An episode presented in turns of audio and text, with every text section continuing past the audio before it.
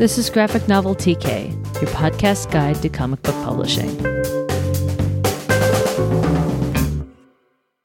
Hello, I'm Gina Gagliano. And I'm Allison Wilgus. We're very excited today to be talking about professional conduct. When you start working in the comics industry, you, of course, want to be professional. But what does professional behavior actually mean on a day to day basis or on an issue by issue basis? We're talking today all about that with the amazing Lucy Knisley. Lucy, can you tell us a little about who you are, how you got into comics, like when you st- first started reading comics, and how you got there from where you are today? Sure, I'd love to. So uh, I read comics as a young girl. I grew up with Archie, Calvin and Hobbes, uh, Tintin, that sort of thing. And uh, my mother's an artist, and my father is a literature professor. So they were not super into comics and the fact that I liked them. My mother thought they were sexist and the, you know, it was kind of goofy art. And my father thought they didn't have a lot of literary merit. So from a pretty early age, I had to start reading comic kind of critically in order to defend them to my parents and get them to keep buying them for me. Uh, so I started uh, looking for literary merit and artistic merit and um, and certain feminist messages within the comics that I was reading. And uh, as hard as this was to do in the early 90s, I managed to ferret some things out and I continued to get my parents to buy them for me. Uh, I went to art school thinking I would be a painter, but I really loved writing as well. And I started publishing comics in the school newspaper when I was in college as a way to kind of marry my two interests of making art and writing. And I found comics to be this wonderful medium of storytelling and visual storytelling as somebody who grew up reading them. I don't know why it didn't sort of come together until college for me that this was what I wanted to do, but I started uh, considering it as a real career and uh, started going to my first comic conventions, making my first zines, and uh, managed to self-publish a book that then later got signed by Simon and Schuster and became my first graphic novel, French Milk. I went on from there to make a comic called Relish: My Life in the Kitchen, which is about my experiences growing up with my mother, who was an artist and a chef and uh, my experiences in the working professional kitchens where she worked. And that led to other comics. I've made a number of travelogues and uh, a number of memoir graphic novels as well. That's great. So let's start off the um, professional conduct part of this podcast by talking about some misapprehensions. I, know, I think some people hear the words professional conduct or, or think about being professional, and the image that they have is like people at a, a fancy soiree wearing formality. like tuxedos, prom dresses, monocles. Yes, firm handshakes and stuff, right? Calling people sir and ma'am. business, like, business, business. Yes. yes. Um, but that that is not necessarily what being professional means um, when you're when you're thinking about your career and behaving professionally and being a, a professional person. So what what do you think about when you think about being a professional and having professional behavior? Well, it's a different code of conduct for readers and for editors and um, for bookstore owners, that sort of thing. But in general, I found that the golden rule applies in most things that I try to treat everyone how I would want to be treated, which is definitely not the old school professional business conduct of yesteryear. Uh, I'm very informal. I tend to call people by their first names. I have a very close relationship with uh, the people that I work with. And as an autobiographical cartoonist, there are a lot of boundaries that get blurred between my professional persona and the character that I draw as representative of myself in my work. And I've been extremely lucky that it's a line that people uh, tend to respect, but for the most part, it it comes from uh, setting some pretty clear boundaries between myself and this character. When I read criticism of my work, I'm not reading criticism of myself. Or um, when I meet someone and they're like, "I know the name of your cat. Isn't that weird?" I'm like, "No, that's not weird. It means you you closely read my work. I'm not weirded out by that. I'm very flattered, and um, it's very wonderful." And and that's something that's so interesting because I, I do have to kind of present this public persona that matches what people think of who I am through reading my work. So it sounds like one of the things that you're saying is that being professional and formality are things that get confused. Yeah, I think being professional really means being respectful. when I was starting out in the comics industry, I didn't know what I was doing. And one of the things that really helped me learn the professional ins and outs of the publishing world is having an agent. Uh, my agent is wonderful. I've worked with her for over a decade. And I acquired an agent by sending her an email and saying, please help me. I'm 22 and I just got my first book deal and I don't know how to read the contract and I don't know what I'm doing and I don't know anybody's name or what happens and what a book contract is. And she said, I can help you. Let's get together for drinks. And that was my first foray into the the real business of publishing and she helped me out a lot and uh, gave me an introduction to this world which is very respectful. It's it's a lot of people who care deeply about their jobs and care deeply about books and getting books into the hands of readers. And you, when you care deeply about things, sometimes uh, it's difficult to present a, a, professional persona. I think, but um, but for the most part. I think that it's uh, it's something that we we're all learning. It's it's something that we get better at every year, myself included. So it sounds like part of what you're saying is like the idea of professionalism. It's interesting because you're also a memoir cartoonist. So these things, you, you're kind of having to do this in more than one area. But that idea of like intentionality, like I'm being thoughtful about who I'm interacting with and my relationship with them and like the version of myself that I'm presenting. And you're not just kind of saying everything that comes into your head the minute you think it. Definitely not. It's all, it's all got to be edited. Everything you say has to be edited before you say it to your editor. Um, yeah, I, I mean, I started out young and I didn't know my way around, and the best thing that I could do was kind of ask, like, who who do I go to with this? And I'm still learning the ropes after a decade of doing this. It's still like, okay, do I talk to my editor? Do I talk to the marketing team? Do I talk to my agent? Like, who do I talk to? And the benefits of having an agent is that I can ask her and just say, Are you the person that I talk to here? Or who should I contact? Like, what should I say? And um, it's really, really helpful to have somebody who knows the business who can give you a few tips on how to create this sort of public interaction.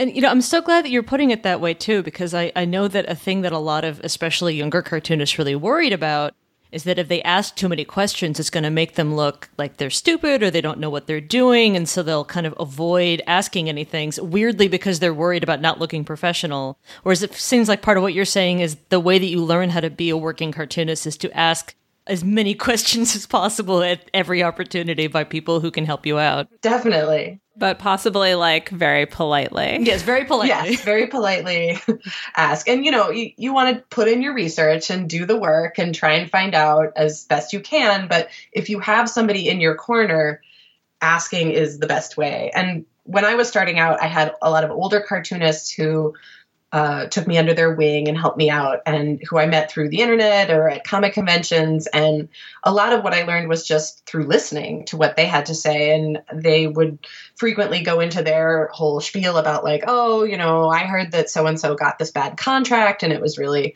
uh, rough at this one publisher. And, you know, it, picking up these things where it's like, oh, okay, I, I see that there are bad contracts. And like, how then do you not get a bad contract? Like, what did you do? And people are usually very happy to discuss these things because we all were once starting out and we're all so happy that we know anything about this i think like i'm always happy to say oh yeah you know like get an agent please you know get some protection for yourself and um, that's that's something that i i'm happy to share with younger cartoonists because I didn't know and I learned from older cartoonists. It sounds like, for what you're saying, the way that you are professional with your agent is different from the way that you're professional with your your editor, the people you work with in marketing, um, and the people that you interact with on the internet or when you go to shows. Um, is that is that right? Like, do you kind of think about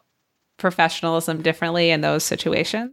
I think so. Yeah, I, I consider my agent a very good friend, but also she's uh, she makes money when I do. So she doesn't want me to ruin any professional interactions or relationships. So I, I trust her in what she says. And it's good to have sort of a first line of defense to the professional world who you really trust because otherwise it can feel kind of like you're up against a big faceless corporation. And it'll take some time to build up these professional relationships before it feels comfortable enough that you you feel confident in these interactions. And i think building up one close relationship with somebody who you trust is really important to get you started in that. Personally knowing your editor i think you know she's probably some someone you would also consider a friend as, yes. as well. Yes definitely. Um, my editor is an excellent friend and that's another relationship that uh, i've had for over a decade and it's uh, it's a wonderful very trusting relationship. And when we both started out i was i mean when i started out i should say she had been doing it for a while but uh, when i started out uh, it was hard for me to gauge uh, how an editor interacts with me as a cartoonist. And you know not every editor is going to do the same thing. And it took a while for me to realize that we were compatible. But it was not the case with my earlier editor who i loved but she was working with uh, simon and schuster which was a bigger company. And it was their first time publishing comics and it wasn't as great an interaction. So i didn't realize at the time that like oh, it's it's not always very simple and easy and trusting between uh, myself and the business world um, until I suddenly it was suddenly it was great. It was I had this great editor, I had a great agent, I had a great publicist, and it, I was able to sort of say, okay, I'm comfortable here with what I'm doing and how I'm interacting with these people for the most part. And there were some bumps along the way, certainly. Uh, there always are in professional relationships when you're ironing things out, but uh, but it's not always going to be the case. Like sometimes there will be a personality clash at a publisher, or they'll uh, they'll want something from you that you can't provide, and then it's really hard to stay professional.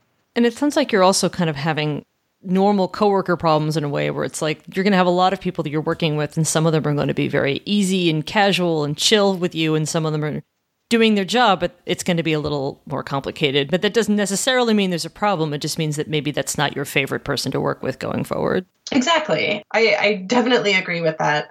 And I will say that cartoonists tend to like work alone in their houses all the time, myself included, and it can make you a little awkward. You don't have the everyday interactions with your coworkers where you're like, hey, you know, just see the Game of Thrones episode last night? You don't have these to kind of hone your interpersonal professional relationship skills.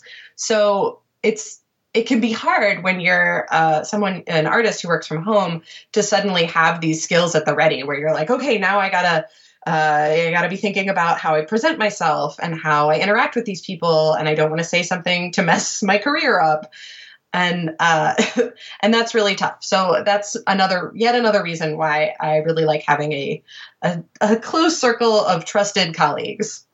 So, I mean, I know that you had at least a couple of jobs when you were younger, like job jobs that weren't sitting at home drawing comics, like working at a cheesemonger. Yeah, exactly. Yes. Having yes, having read relish. Uh, so, did you do you feel like having had those jobs made some of these professional relationships easier for you to navigate in terms of like understanding working relationships, or did it end up just being so different that it didn't really apply? Well, there's basically no greater drama than in a, a kitchen or in the food service industry. So there was a lot of navigating that to get out of my system. and I think that that really helped later on when I was like, oh, okay, if there's drama, I know how to handle it. And I would prefer to not have that in my professional career. So that was very helpful. I did work in the food service industry. I worked as a, a waitress and I worked as a cheesemonger for a while. And I think it's important for every human soul on the face of the planet to work in the service industry at some point, just because it gives you an appreciation for serving your fellow man and uh, the respectful professional relationship that you have with your customers. And it later on will go on to help you interact with everyone. So I certainly do think that that helps. And it also helped my relationship with my art, frankly. I know that's a little bit of a sidebar to the professionalism conversation, but I think that. Uh, that having a job that I was working in order to support my art gave me a really good perspective on the importance of my work, of uh, being an artist and my dedication to it, that I was willing to, you know, wait tables in order to be able to afford to go home and make comics all night long. I mean, I think that's it's part of being a working cartoonist. So I, I, think it's extremely relevant, honestly. So, like when you when you kind of started out, when you're like developing those relationships with, uh, you know, your editor, your agent, like, did you kind of like sit down and think about like rules for yourself, like, you know, like this podcast is a swearing podcast, but my email with my editor is not a, a space where I should be be swearing What's or the emoticon like, policy for my agent emails? Uh, do I talk about my my family with my agent, or is that a space where I like just talk about business, or you know, like any sort of kind of like mental rubrics that you use to separate the personal and the professional? At first, definitely not. I totally went into it like a lamb to slaughter. I was just like, let's see what these people say to me um, and I didn't know what to do. And the thing is also is that my work is personal. It's personal work. So these conversations are very nebulous. They get very personal. And the purpose of my work is to make something that people identify with and that they feel connected to. So I would hate to have a professional conversation where people were like, I don't get what you're all about. I don't get your life and I don't want to talk about it. um, let's just talk about the work. And it's like, well, we can't talk about the work unless we talk about like my cat. So I, I don't know what to tell you. Um, and that that really worked out for me because my editor and I talk about our cats for like at least 15 minutes before the every conversation we've ever had. And and that really works for us. But um, we also have to like watch the time and like make sure that we get to the the actual professional discussion.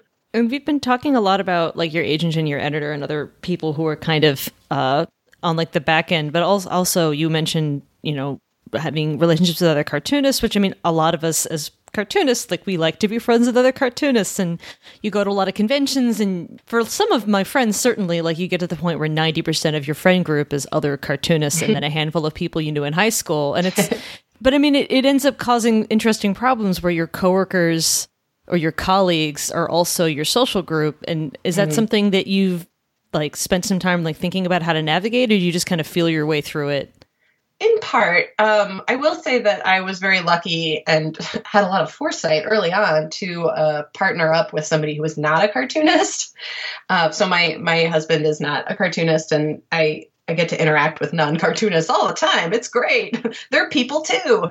But um, but at conventions you can get kind of overloaded. And I went to graduate school for comics, so it was in the woods, only comic artists, and it's really insular, and you get circular in your head, and it's hard to separate out personal relationships and professional ones. And uh, I I find that cultivating relationships outside the comics community has really helped me with this, but um, but I will say that there you know, you like any interaction with someone, you have to suss out, you know, what someone's motivations are and, you know, what your relationship with them entails. And for me, I was really lucky. I came of age in the age of live journal. Uh, where there were a lot of active cartoonists that had live journals, and it was the early days of blogging, so nobody was really censoring themselves all that well. And um, I learned so much from interacting with people online and these are people that I'm still friends and colleagues with to this day, but we all live scattered across the country, which is probably kind of helpful, frankly, because we don't see each other all the time constantly and get kind of get into all each other's business. But we're still we're still on like a secret Twitter group and we still talk about business together. And it's wonderful. It's uh, a group of women that I really, really respect, whose careers I really admire. And it's it's been so wonderful that we started out together and we sort of were able to learn from each other and uh, and have this long professional relationship that's also friendly.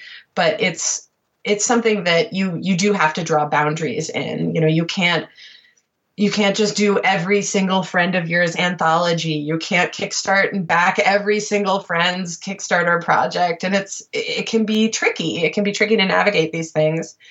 um, especially in the age of Patreon, where it's like, you're my patron, but I'm not yours, and uh, and it you know it's it gets a little tense. But one of the wonderful things that I've learned from this group of professional friends that I have is is this conduct of behavior of mutual respect and uh, it's taken me a long time to learn not to gossip and not to indulge in gossip around uh, comic convention and uh, comic convention behaviors. And that's something that is really, really an excellent tip. You you don't want to fall into the the drama zone of comic conventions. So let's talk a little more about about conventions and public events and professional behavior at them. What do you recommend when people are kind of like, you know, first going out and meeting readers or talking about their books to people who are going to become their readers? Or meeting other cartoonists. Yeah. Yeah. I mean, like everything from like clothes to behavior, like is that all stuff that they should be thinking about? Should they be thinking about what to say in advance if they're on programs? Like how how should people be kind of thinking about these these public experiences? Sure. I, I would say that the best thing you can do if you're planning to go to a convention is to cultivate a relationship uh, online, a friendship with um, someone else who's going, who's a similar, uh, makes similar work to yours, or perhaps is a little bit more established, but has a career similar to what you want in life. And you can reach out through an email, you can uh, reach out through a comment, that sort of thing, or you can just go up to the table and offer them a copy of your mini comic, that sort of thing, and say, I'm a big admirer of your work. Uh, it would really mean a lot to me if you look this over. And that's just a foot in the door. There are people that I am very good friends with now in the comics industry who started out just like that. I had a friend uh, who came up to me at MoCCA. We didn't know each other, and he said, hi, I'm just starting out. I want to be a comic artist. Here's my zine. Um, I think we should be friends. And I was like, okay, that's cool. And then the next day he came up and he was like, actually, tomorrow I'm going to the the Harry Potter Museum here in town. Do you want to come? And I was like, yeah, that sounds really fun. So. so now he's uh, he's an established comic artist and it's great but it's also one of these things that you don't ex- always expect. You never know who you're going to meet at one of these comic conventions. So it's generally a great blanket rule to just be really nice to as many people as you can. If you can't be nice, be respectful. Uh, if you want to sell your work and engage people behind the table, you want to stand up and make eye contact. I know that that's hard for a lot of people and your legs get really tired, but that's the way to do on a convention.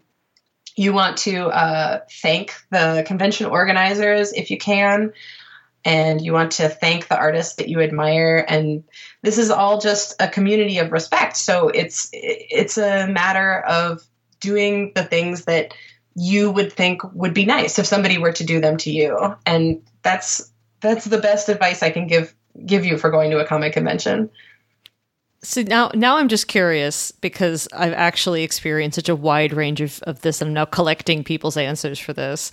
On the scale of, I literally just get up in the morning and pull something out of my suitcase to, I have planned three months in advance every single outfit that I'm wearing on each individual clothes, day of okay. this convention. Lucy's book clothes are very exciting. I'm so impressed with your book clothes every every time you do a new book. I didn't get to for my last book though because uh, it was a book about weddings and I was nine months pregnant and I did not. I really wanted to do events in my wedding dress for this book. I thought that would be really funny, but um, I was nine months pregnant and like four of those dresses wouldn't have gone on me. But um, but yes, the when Relish came out, I had a dress made of the pattern on the back of the book, and I wore that to events and comic conventions, and it was a grand old thing. So that was really wow. fun. Uh, for for conventions, it does tend to change if I'm going to be on a panel or not. And it varies from convention to convention. Cake here in Chicago, which is a great show. Um, I really love it. And so my, you know, my local indie show, so I go every year. But it's like every person there is 22 years old. They're all so young, and and I'm like this mom, and I work from home, so I'm like most of the time I'm just in like jeans and a t-shirt. So I was like, I'm dressing up for this. This is gonna be great. And I, you know, pulled out all my coolest clothes for the show, and Um, and and it was really fun. I got to wear like some of my favorite outfits, but but it's so funny at shows like this that are so full of fashionable young people. I just feel like it's like you know what are we looking at? The books or the people? Uh, people's hair is fabulous, and it, like it's all great. But um, I don't know. It's it's it's kind of new. I think and people always got dressed up to a certain extent, but I remember conventions that I did back in the day where I would just wear like a flannel shirt and and that was fine. And it, like I look at pictures and I'm like, ugh. But but now it's like people people get dressed up for the Instagram and it's like they look great. And it's kind of fun because I work from home. I don't get to dress up all that often. So I I've started kind of planning a little bit more, planning what I'm going to wear and what I'm going to do and that sort of thing. The FIT kids at MoCCA have gotten completely out of control. Oh, I'm sure. Oh my god! Like, I, like they roam in packs, and it's like insane. I'm like, who are these alien beautiful people? of course, it's amazing. My dad is the uh, dean of liberal arts at FIT, so I go oh, there oh, when I go visit him, and I'm always like, look at these beautiful flamingo people. I love them. um, so, you know, you clearly think about what you're going to do, how you're going to behave, what you're kind of going to go into things thinking about when you're doing events in public. But what about the internet? Is that something that you kind of approach with that same sort of deliberation and and planning? Now that we're not on LiveJournal anymore. Yeah, right. Um, I try to. Back in the LiveJournal day, I certainly uh, didn't hold back. So, um, you know, I think with age and time and with like the parts of my brain fully setting. I think that now I'm uh, I'm much more aware of it for sure.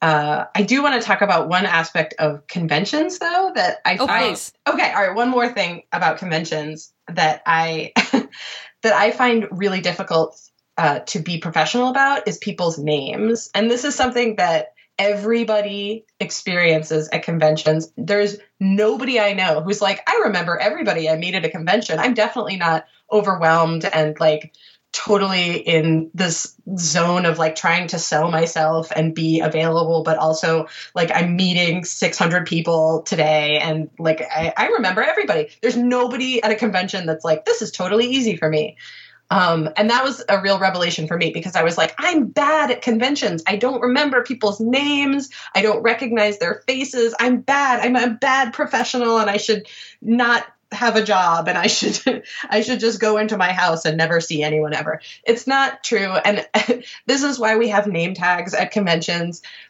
Do a social service and make sure your name tag is visible, face out and when you meet people that you met 2 years ago at a convention for 15 minutes, even if you met them you know, and you had a deep, in depth conversation, reintroduce yourself, please. It goes such a long way and makes people so grateful to you that you will instantly make a friend at a convention if you're like, Hi, I'm so and so. We met at MoCCA three years ago.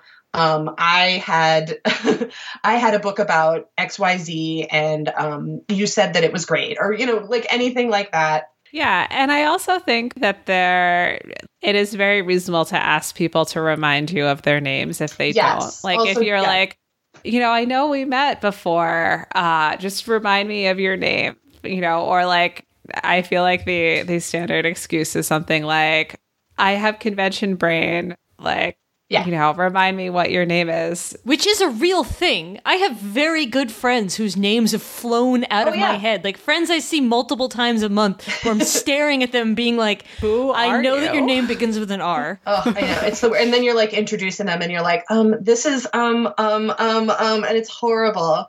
And yeah. so yeah, it's totally acceptable to to reintroduce yourself or ask someone to reintroduce themselves. And I, I it, it gave me so much anxiety about conventions early on and and I just it my heart breaks for like to think about everyone going through the same thing. It really helped me to know that everybody goes through it and everybody experiences this anxiety and that there are, you know, there are people with actual face blindness going to these comic conventions. So you know, at least at least you might be better off than that. You know, you might, Yeah. you might be okay. And you know, you can always claim to have face blindness It's if true. people look very, very offended or problematic. Be like, I'm sorry, just so bad at faces. Yeah. And I'm glad that you're saying this actually because every once in a while somebody will get really offended. And I Yeah. feel like it's important to be like, people have the right to be offended by what they're offended about, but they are in the minority and don't let one person's bad reaction keep you from asking people. Like, you're not being rude. Yeah. That person is overreacting to feeling forgotten. It's un- and ev- I understand that feeling of being offended that somebody doesn't remember that you met them at a brunch two years ago. Right. But like that's not your problem. You are not being a jerk by asking them. Because Yes. I feel like people get one bad reaction, like, oh no, I shouldn't do this. And then they stop asking. It's like, no, no, that person was just in a bad mood. yeah. And like, how much more problematic is it to not ask a person what their name is or to reintroduce Right. themselves and then find out a year later that they are an agent who talked to you a year ago and was hoping to come and back come back and see if you have representation but Right. since you're like oh yeah good to see you uh i have to i have to run to the bathroom like but i'm sure we'll catch up in the future and then you're like yeah i wish i i wish i had an agent i'm like looking up agents and i'm like oh yeah that's that woman who came and tried to talk to me like maybe i should have uh asked her to remind me what her name was Yeah. Ugh. We have a tribal memory. Nobody has the capacity to remember 600 faces and then not see them for a year. So now I think Gina desperately wants to hear about your opinions about how to not make an ass of yourself on social media. yes i do Um, In well, theory. I would love to hear someone else's. I mean, I uh, I try and do my best here, and this is somebody who's uh, pretty uh, like unoffensive Instagram stream of my baby is like not really like it's not everybody's cup of tea, but uh, it's not going to ruffle a lot of feathers, I will say. But um, I'm I'm cautious, and I try to only uh, put good and honest things into the world. So I've been lucky enough to be, uh, you know, witness to what's happened to social media and like how it's become this huge force of nature, and to be respectful of it because I I came of age in this and I had my moments early on of like viral fame that uh, taught me that that's oh that's not what I aspire to do. that's not what I want. I don't want to be known for my like crazy internet presence. Um, in a particularly vivid uh, occurrence of this, I made a video for my then boyfriend using puppets where I, I like wrote a little song and and uh, like did a puppet show. And it was on YouTube and it was featured on the main page of YouTube when I was like oh god how old was I? I was like 20 years old. Um, so this was 13 years ago. And YouTube was a total wild west with no kind of comment editing. And it was like the worst cesspool of people commented on these videos and I was 20 years old and I was like wow these people hate me and they wish me to die. So I think kind of early exposure to that was uh, very much a learning experience where I was like, okay, social media and um, it, strangers online are uh, scary. and um, I, d- I don't want to put this kind of negativity and violence and malice into the world. And so the things that I want to put online, I'm going to be careful to try and encourage only positive reactions and um, you know, it certainly won't be everybody's taste, but uh, it's not going to be forced upon them. And if they don't like it, they can unfollow or unsubscribe. Um, I'm generally not very good at things like Twitter. Like I can't read it for very long without getting um, sad. So, so I don't uh, I don't lend my voice to the discourse all that often on tw- on Twitter, which uh, is the healthy choice that I've made for myself. It's not the right thing for everybody, but what I generally try to stick to is uh, you know, promoting my appearances, promoting my books when they come out, or uh, posting a comic uh, here and there when I think it's particularly good, or it might parti- uh, appeal to a broader group of people. I just I feel that the uh, that the best advice I can give somebody about social media is that if you are in doubt, sleep on it. uh, same with emails that you are treating in a professional way. An email to an editor or an agent or a designer or a publicist or a tweet or an Instagram post, anything like that. If you are angry or if you are sad or if you are particularly furious. um, just sleep on it before you post it. Just have like take a moment to feel like eh, I'm a little doubtful about this and sleep on it and then in the morning you can do it with a clear head. And I found that that's really helpful for me when I get really upset or angry and I want to like send an angry email. I just sleep on it and then in the morning I'm like, "Oh, okay. I I feel a little bit more calm about this and I feel like I can share this uh, either, you know, do a little editing and share it or um, maybe this can maybe this can wait. so it sounds like part of what you're saying also is that like it's very personal. I think some people get this idea in their heads that there's like a correct way to be using Twitter or Instagram or whatever, and therefore they need to figure out the most correct thing and then do it. Whereas it sounds like part of what you're saying is what's correct for somebody else isn't necessarily going to be correct for you. Like maybe I really, I'm not even going to pretend this is me. Maybe a person really is going to do very well getting into very complicated political conversations on mm. Twitter, and that is a situation they really thrive in, and that's going to introduce them to people they really want to connect with. And maybe you just want to post pictures that you've drawn of your cat, and neither one of those is wrong. Right. But you maybe one person doesn't want to be the other person. yeah, and don't get offended when people unfollow you or aren't interested in what you're putting out there. Like try to put out something that you're positive about and that you feel good about and then, you know, don't feel bad when somebody else doesn't react the same way or the way that you want them to. So Ali's example of this, you know, person engaging in political situations versus the person with cat drawings. um, you know kind of brings to mind like you you have like specifically curated your presence like you you're like you know putting stuff out there on social media but it's a it's a very specific kind of post um, is that something that you recommend that people think about like if they're like i want to be reaching these kinds of people i want to be reaching readers like should i be you know, swearing and talking a lot of about politics when I am trying to reach 12 year olds? Or should I be posting like cat art or, you know, uh, yeah. comics about my baby or anything like that?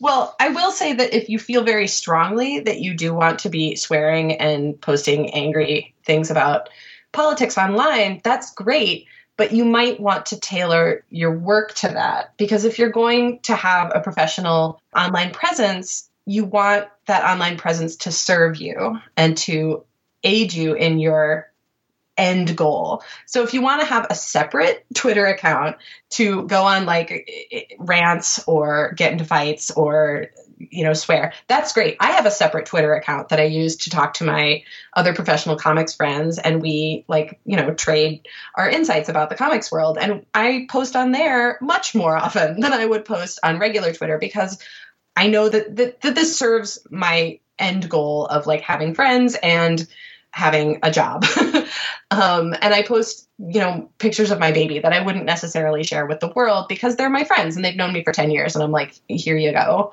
so, so I will say that like there are ways to have both. You can have you can do what you want and have a internet presence that is totally separate from your professional presence. You just have to keep them very separate. And for me, I do have some aspects of uh, political discourse involved in my work. I feel very strongly about women's medicine. It's something that I write about and I talk about in my comics. I nearly died in childbirth. And so this is something that I cover in a lot of my work. So I feel that some aspects of my political leanings and my beliefs creep into my online presence just because it's something that I feel strongly enough that it is present in my work. And I think that what, when the trouble arises is when people have work that they uh, that they treat totally separate from their uh, online persona, and that's when things get really sticky because you will have people who are like children's authors who don't have an online presence that is reflective of that, and I think that that's maybe a mistake, but uh, you know, you do you. I think that that's fine. For me, uh, I've kept it pruned, let me say. um, whereas, like my my personal political beliefs might be more extreme than are reflective online. Uh, even in the things that I do discuss, which are women's health and, and the history of women's health. But that's that's my readership. That's who I'm reaching out to, and I want to put that into the world, and I want to make that known. So it sounds like you're also saying that like a thing is to sort of sit down and really think like what do I want to get out of this? Like yeah, am I using this Twitter account to meet people socially or am I using this Twitter account to like promote my work as an author and maybe those two Twitter accounts are not going to look the same? Yeah, and I think this is how I think of Twitter. And I know that people think about it in lots of different ways. We already talked about that. But for yeah. me, my Twitter account is my name, which is my professional name. And that's in this day and age, it's just indiscernible from how people see my books, how people see my website. Oh, she has a Twitter. That's an extension of all of my professional persona. And so if I had a Twitter name that was not my name, perhaps then I would feel more free to have a very separate personal persona online.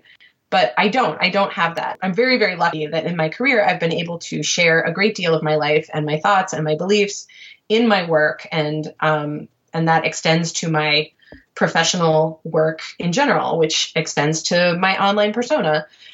Um, and I think that there's lots of people that are frustrated because their work and their online persona don't intersect, and uh, I think that that can get really aggravating. And I get it. I get it. You write a unicorn princess novel and then you have a Twitter account and you want you get like really mad about something that you read in the news and you want to share it with your readership and your you know the world but I I just I would just sleep on it, you know? I just sleep on it. It's fine.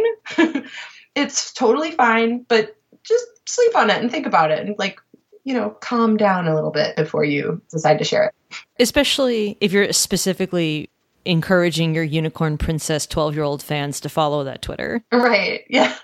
Yeah. Yeah. So, one of the things that I am kind of hearing here is that, you know, there there is uh, like an element of the the personal that comes out in your public professional presence basically no matter what you do, you know, because you, especially with doing autobio work, with specifically talking about, you know, like food advocacy, with talking about, you know, challenging the ideas and the status quo about weddings in the US, you know, talking about women's medicine and childbirth like you're you're directly uh, like connecting your personal life and your professional life but uh, even other cartoonists who are not doing autobio, who are writing fiction, can feel like there's there's themes in their work that are very personal to them that they they write about. Um, you know, all sorts of different kind of like social challenges and mm-hmm. uh, like all of that. Like, what what would you say to someone who is anxious about kind of navigating that? You know, like even if I write the boxcar children you know, my personal identity about orphans is is coming out in this book and that is now going to be part of my professional identity. Yeah, I, I mean, all I can say is good luck. The internet is a beast, man. I, I think everybody really struggles with uh, finding that balance. Um, I know that I do. When I first had a baby and I was making a lot of comics about women's health, and I felt so vulnerable as this person that had almost died in childbirth and I had this newborn baby that I felt really vulnerable about. And I was like do I even want to like have an online persona and make myself more vulnerable in this way? And you know I thought about it and I I was getting responses to my online persona from all of these other women who had been through this and all of these other men who had become new parents and felt so raw and vulnerable and they were responding not only to my comics, but to my online presence, to my honesty online. And it was wonderful. And I was like, you know what? I'm putting something out there on the internet that is causing positivity. And that's great. That's what I want. I want people to feel good things and have a positive reaction to the things that I'm putting out there. And I also was able to to share these things that I felt really uh, strong and raw about. And I think that that's great. I, I was really lucky. But I will say that I did get the occasional troll, and I still do. Um, and it's it's always funny to me when I get like a really vicious, violent, scary, awful troll because I'm like I'm posting like a picture of my kid. It's so cute. I'm like so unoffensive, but you know, people just they they find any reason to hate you, and it's it's always going to happen. You could be the most beloved, most ubiquitous, wonderful person, and you'll get plenty of people that hate you and hate the things that you make and the things that you put out there, and you just you can't feed them you got to ignore them you got to think about the positivity. I know we all have negativity bias and you know we could get 100000 people saying you're great and one person saying i hope you die in a fire and we're like oh i should die in a fire.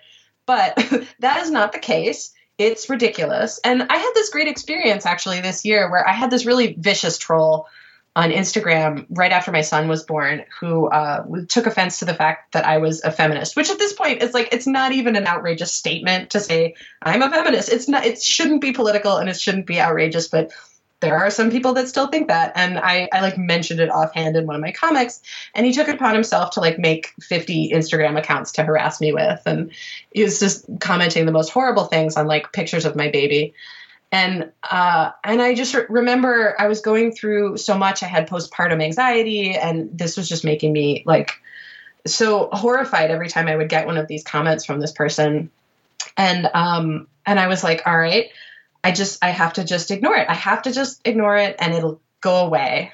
And that is just how I'm going to handle this. And like a year later, this person wrote me an email and was like hi i you know i just want to say i was the person doing this and i uh, i was going through a really weird time and i was having a lot of emotions and i'm really sorry that i did that to you i really apologize and i was like floored this never happens i don't want to set people up for the expectation that this will happen this has never happened in all of my years of doing this when i've had plenty of trolls and usually they just lose interest um, never ever before have i ever had somebody write me and say like i'm really sorry for doing this, uh, it was amazing. And it was so validating to know, like, oh, that's what I thought. And it's exactly what happened. And um, great. It's really cool. All right.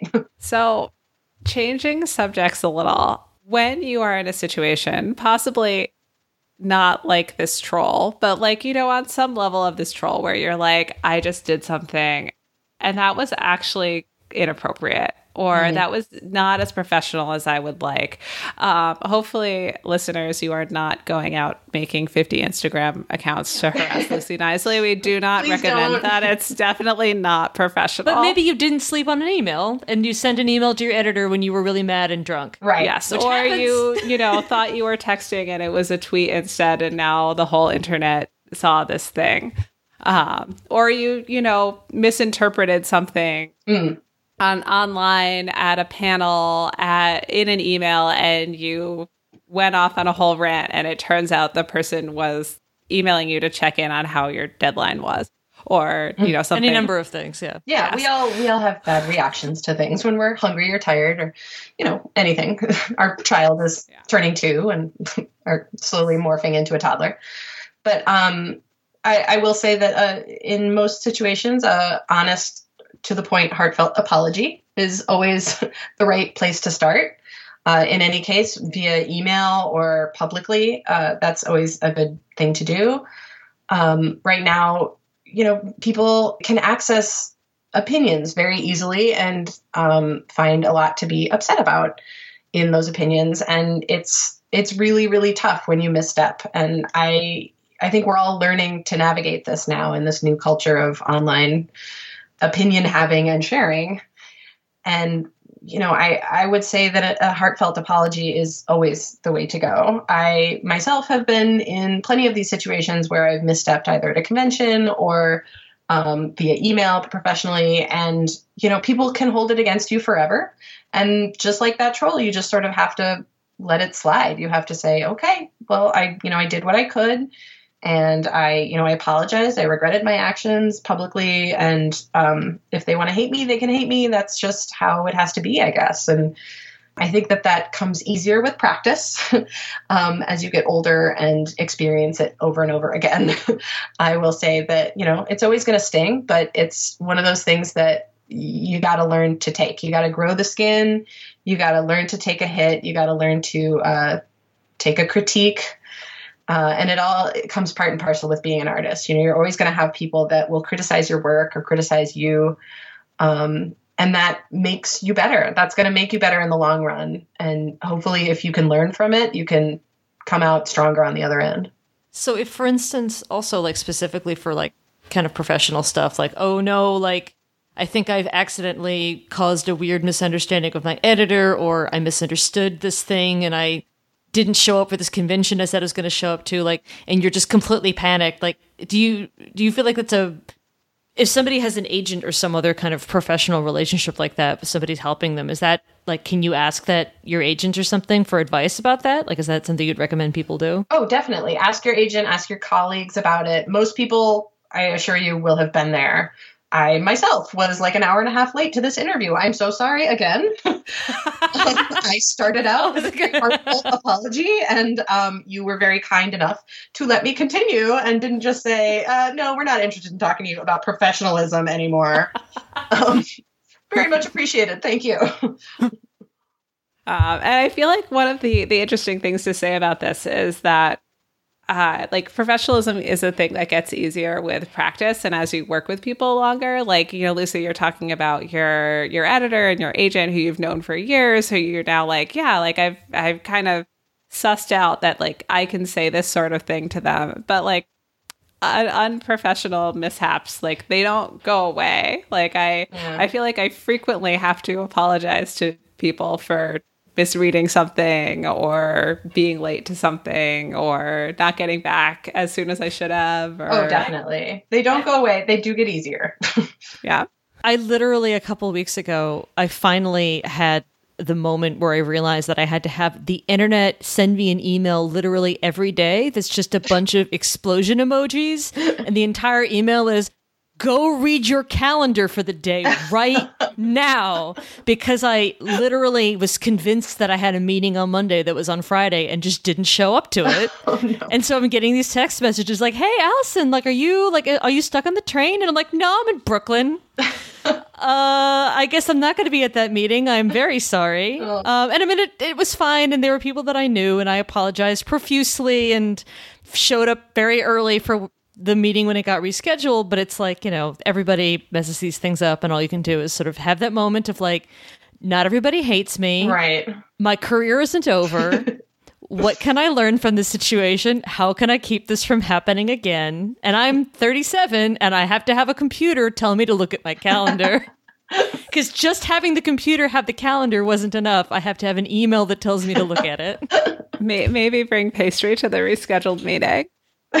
um, but I do feel like, you know, it, it does get easier to like figure out the professional thing to do in the situation once you have been professional for a, a period of time. Yeah, I still Yes. fuck up, but I think I'm better at fixing it than I used to be. Right. And you learn from the fuck ups and then like, you know, you're not late again the the following day. You know, you try and space them out a Yeah. little bit. I keep inventing new ways to mess up. but, Right. you know, I won't do that exact same thing again.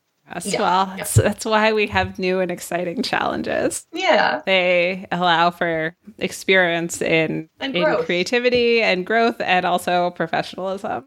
Yeah. So, is there anything like that you feel like we didn't touch on that you like advice you want to give to younger cartoonists who are just kind of starting out and feeling really intimidated by how to present themselves in the world? It's always tough for me to uh, give advice to younger cartoonists because when I was starting out, I was so lucky to, in terms of timing and in terms of who I was starting out with. Um, but I will say that the greatest piece of advice that I ever got was from Lynda Barry. And I tell this story all the time, so apologies if you've already heard it. But um, I was in grad school and I was uh, totally overexposed to comics. Basically, I, all I did was talk to other comic artists. All I did was talk about comics. All I did was make comics. All I did was read comics. It was just, it was too much. I love comics. This is something I've devoted my life to, but it was too much, and I was burning out. And I, I just, I didn't know if I wanted to do this anymore. I didn't know if I wanted to make comic culture, the culture of my profession, because it was awkward and weird, and it was just oh I didn't uh, and I was freaking out. I was in my first year of grad school, and I had just signed like my first book publishing contract and I didn't know if this was what I wanted to do anymore. And Lynda Barry came to my school and she gave a talk about creativity and um, it was wonderful and eye-opening. If you ever get the opportunity to interact with Lynda Barry in any way, please do it. It's wonderful and it will change your life. So uh, I had this wonderful experience in her workshop and then the day after her workshop, I got up super early because I was like all jazzed up from it. And I went to the bagel store and I wanted to go get a bagel. And Lynda Barry was standing in front of me in line at the bagel store. And she she was wearing this beautiful Yay. fringe jacket that she like she looked so fabulous. And um and I I was like, oh God, do I say something? Do I not say something? Like, what do I do? Is it not professional to say something? And I ended up just tapping her on the shoulder and saying, uh, Lynda, I really loved your workshop. I was in it yesterday. It was so wonderful. And I um, I just so appreciate what you did. And, I, you know, frankly, I want to be a cartoonist, but I don't know if this is the culture that I want to be in. And I, you know, I don't know if this is what I want to do with my life. And I, I don't know if, uh, you know, I, I want to make comics, but I don't know if this is the job for me because I, because the professional thing was so hard for me at first. Navigating that was so hard and uh, I was having such a tough time with it, with going to conventions and not remembering people's names and um, the competition of other comic artists, and it was all just getting me down. And this all kind of poured out on this woman. Talk about professionalism. I was just like, Bleh, and I'm crying and just like telling her my whole life story. And Lynda Barry said, you know, when you're an artist, your it's your it's like your art is your little baby. And you have this baby and it's innocent and pure and it's this reflection of yourself and you love it and you care for it. And everybody just jumps on top of the baby and says ride me to the bank baby. Um, which is ludicrous to think about. A baby's not going to take you anywhere. Um, but if you do things to to support the baby. If you grow the baby and give it time to develop and give it space and give it nurturing and um, you know maybe you'll have to work another job to support the baby that sort of thing. Um, if you treat it as your baby your baby will grow up big and strong and then you can ride it to the bank. And then it can be the thing that is like you know the big job in your life. But until then you have to treat it as a baby. And i was just it was like exactly what needed to be said to me at exactly the right time. And it i appreciated it so much and it was such a wonderful thing for her to say to me. And i know she says it to like every young cartoonist but it's it's so important to to think of your art as your baby and to to care for it. And that means maybe not maybe not running rampage through your professional life. Maybe that means treating your art with respect treating your baby with respect and treating the other people that are doing your job with respect and i think that that's a lot of what it takes to be an artist is respect that's very well said. Thank you, Lynda and Lucy, for no. I mean, I'm, this is like Gina's looking at me like speaking of forgetting names. Like, no, I know I'm going somewhere no, Barry, yes. Anyway, yes, thank you, Lynda via Lucy. Yes. Um, so, Lucy, we we are wrapping up, but if people are like by this uh, extreme professionalism of Lucy Knisley that she has spoken about on this podcast, uh, we have been induced to check out her her creative work as well. Um, where should they look to find you? What what uh, books should they check out? And where can you be added? well, you can at me at my name, which has a silent K at the beginning, so it's a little hard to spell. But uh, the easiest way to find me is go to stoppayingattention.com online, which will take you to all of uh, the things that I am online. it will uh, let you see my comics, my published works, my Twitter page, my Instagram full of lots of cute baby pictures. Um, and uh, you can find me from there, or you can also go to your local bookstore or library and ask for my books. Uh, I would start with Relish. Uh, it's uh, my earlier work that is about cooking. If you like to eat or cook, I highly recommend it. Okay, awesome. Thank you so much. We really appreciate you coming and talking to us. Yeah, thank you very much. It was good to talk to you. My pleasure. Thank you too. This has been Graphic Novel TK. Thanks for listening. Uh, join us next time for a discussion about the day to day life of being a comics creator with Carey Pietsch. We're going to talk all about how you make a book from a practical standpoint. Spoiler alert, it takes a very long time.